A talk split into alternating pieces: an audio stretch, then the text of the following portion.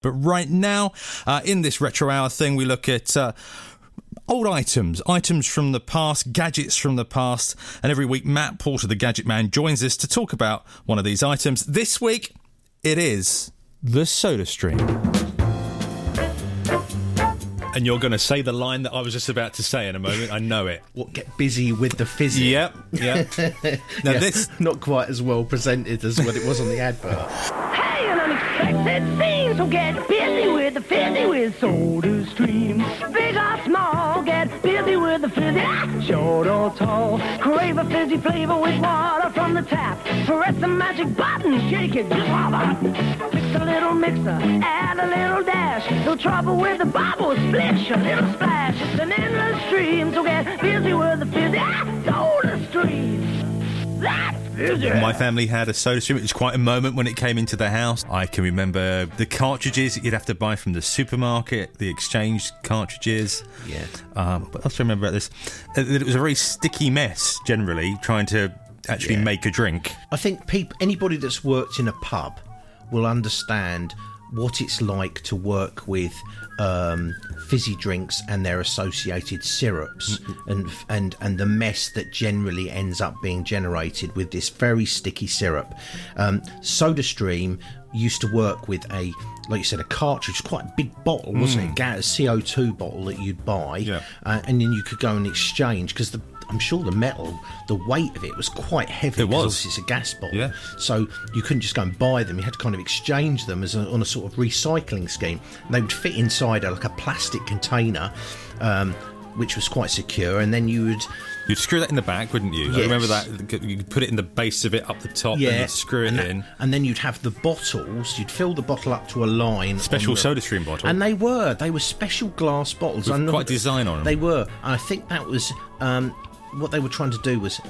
Obviously, the Coca-Cola bottle is a design classic, Mm-hmm. um, and I think what SodaStream were trying to do was kind of evoke that kind of, kind of stylish, um, sweeping lines and Yes, everything. I think. Uh, yeah, now I think about it, the kind of the, their logo was much the same. It had that same similar kind of it. idea, wasn't it? And I think that's when children might be taking those into school, which they would have done in the 70s and 80s, that they weren't mocked for having a soda stream bottle rather than a, a, a bottle of Because that's it. Because you could put the top. You could then screw a top yeah, on you could, yeah, keep tops it. came with it. That's Yeah. right, yeah.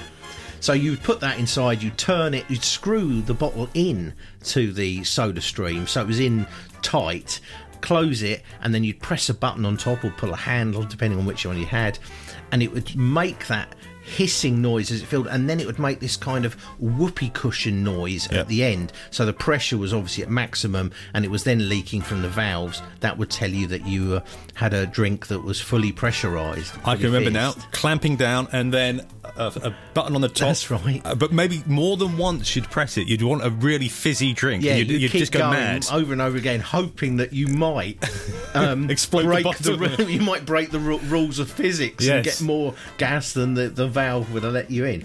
So then you'd open it and make a ch noise, um, and then you'd put in the a little cup, tiny little cupful of the syrup, whichever flavour you decided. But then you'd add more than you should as well. Yeah. And that, I can remember to start with, there were well known brands, Hmm. uh, Tizer, R. White Lemonade, stuff like that that provide syrups. But then that seemed to disappear over the years and end up being kind of an own brand Yes. soda stream thing. I assume that's probably down to um, Licensing. licensing and cost. Um, but yes, you could you could put your own you could put your own um, orange squash in there if you wanted to be terribly boring. Because the, the, the proper bottles were quite expensive of, of um, concentrate. Um, But so if you were trying to make a cheaper thing, I certainly remember putting orange juice uh, from the milkman in there to see what would happen and make And a in- drink. in fact, people used to try, and of course, because you're you've got access to this thing that can put um, um, fizz into any kind of liquid, people would then try and put uh, fizz milk up and things like that to see what happened. One thing that I did try, and I'd never ever suggest you try again, which is regassing flat.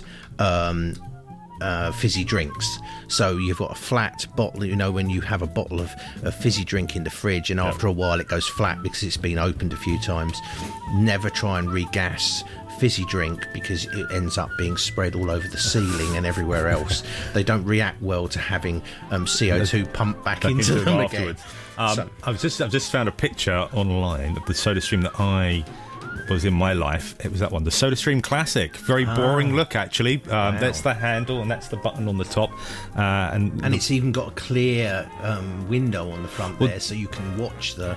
the gas go The in. gas go in, yeah. uh, but then this is the thing: they they evolved very quickly to being very um, stylish looking machines. Because I can remember they're getting more more sleek looking, uh, and then we look they've got now this. Um, the soda stream machines now look very like a coffee machine or something. They look very Yes. And they give you a, a pla- I think you have a plastic bottle now to gas. So it's good. It's a good good little good little product, really, a bit of fun. But again, with the advent of buying, being able to buy pre-fizz drink for such small amounts of money is is is an argument about whether it's cost effective. That's the other thing that when you went to, into a shop in the 1970s and 80s, there wasn't a wide selection of drinks uh, like there is now. Now you walk in there and they've got a whole wall full of drinks. Uh, it's a completely different world, isn't it? Yes, it is. Yeah.